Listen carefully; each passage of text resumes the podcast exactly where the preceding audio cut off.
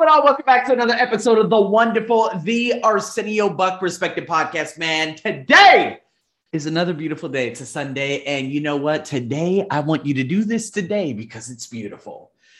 See, I love Sundays. I don't know what they're about, but they're just so unique. I work out at 6 a.m.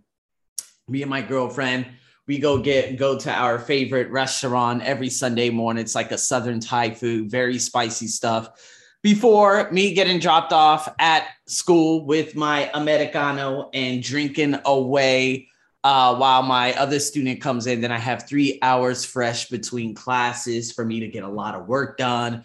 And then I have a really fun class from 1 to 3.30 before heading back home.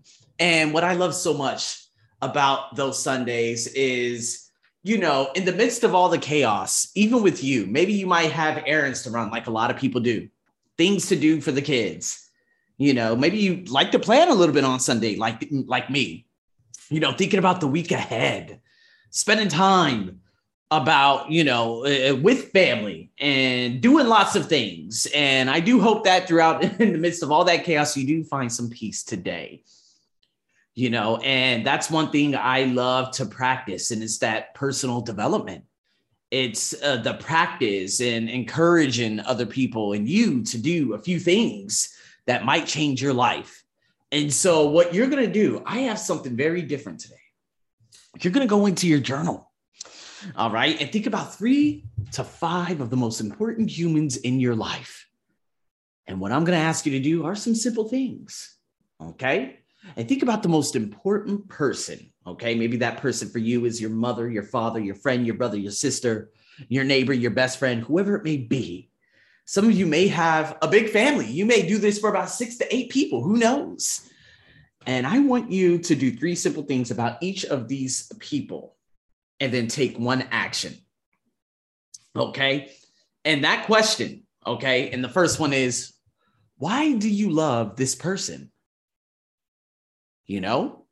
And for me, I would have to think like, okay, who's the first person? Obviously, girlfriend, soon to be fiance. And think about how you love this person. You know, how they treat you, maybe is why you love them. Uh, what you've been through together, how maybe both of you, uh, like me and her, had fallen in love over the course of all last year, I guess you could say. How she took care of me and encouraged me in the midst of all the chaos how she continuously believes in me, how she shows up for me, and I can always rely on her.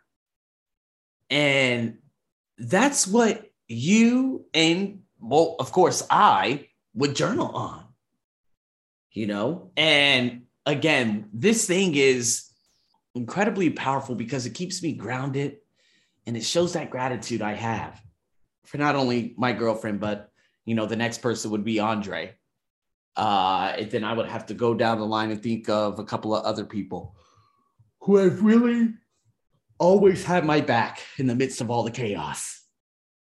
That second thing in your journal, what you're going to capture is what do you think that they need in their life right now? What are they dreaming of?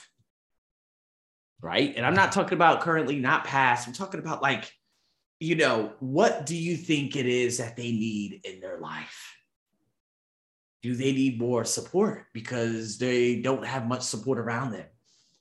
Do you think they need a burst of inspiration? Do they need to be told that they're doing a wonderful job? What is it do you think that they need? And then the third one, what do you wish for them, for their life, their future? You know, is it a prayer or a simple wish for health or happiness? You know, maybe it's if it's your child, maybe you wish that they find some friends or direction. Maybe you're a teenager, lost their way, and you hope that they find themselves, just as I did in sixth grade. Maybe someone you love in a relationship, you wish they determined to stand up for themselves, perhaps. I don't know what it is, but what is it or what do you wish for that person? And then at the conclusion of that, I want you to send an audio text. That's it. That audio text could be, hey, been thinking about you just thinking about what you need in your life right now. Wasn't sure. Just want to let you know I love you.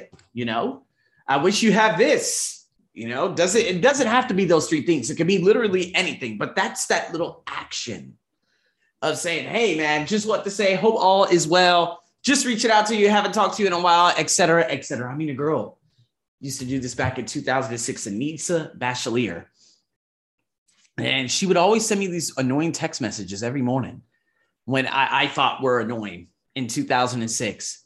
And they were always saying, Hey, just reaching out to you. Hope you have a wonderful day ahead. And I'm just like, why does she keep saying that? And boy, I wish, I wish I had that message of inspiration every single day.